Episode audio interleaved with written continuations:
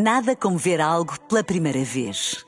Porque às vezes, quando vemos e revemos, esquecemos-nos de como é bom descobrir o que é novo. Agora imagine que viu o mundo sempre como se fosse a primeira vez. Zais. Veja como se fosse a primeira vez.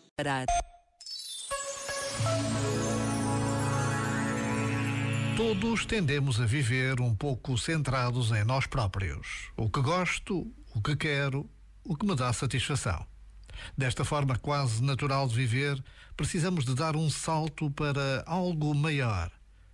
De que gosta quem vive ao meu lado?